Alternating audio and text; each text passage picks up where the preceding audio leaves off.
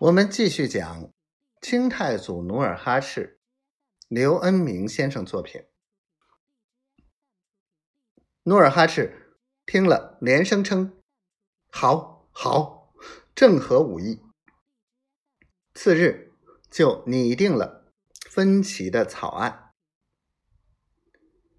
一日清晨，为庆贺新旗的诞生，努尔哈赤特意。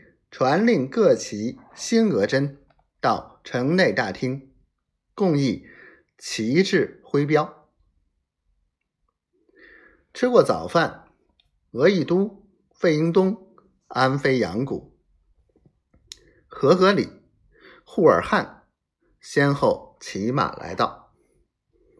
努尔哈赤高高兴兴的把他们迎到大厅，亲自为他们端上新摘的葡萄。款待这些战功卓越的将领，大伙儿围坐在炕上，你一言他一语的议论起旗帜。此刻，迟到的吐鲁什手握纸卷，往炕头一扔，说道：“我看这一旗一色儿，黄者为先吧？为什么？”额亦都笑着道：“嗨，这还用问？”吐鲁什一手脱鞋，一手抓葡萄，转身上炕，笑着说：“老话说，黄衣当王嘛。”呵，想不到这位粗大哥心还挺细呢。努尔哈赤异常兴奋的笑道。说出话来有根有据，真叫出师有名啊！嗨，历来皇者为先，皇者为贵。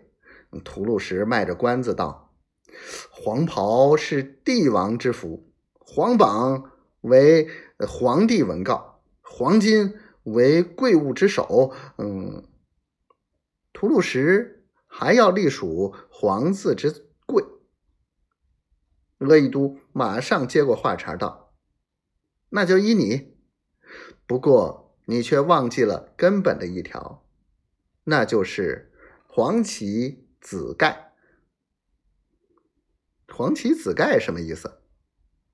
吐鲁什瞪着眼不解的问道：“这就怪你看三国不到家喽。”额亦都笑道：“《三国志》有话说。”黄旗子盖建于东南，中有天下者，金阳之君乎？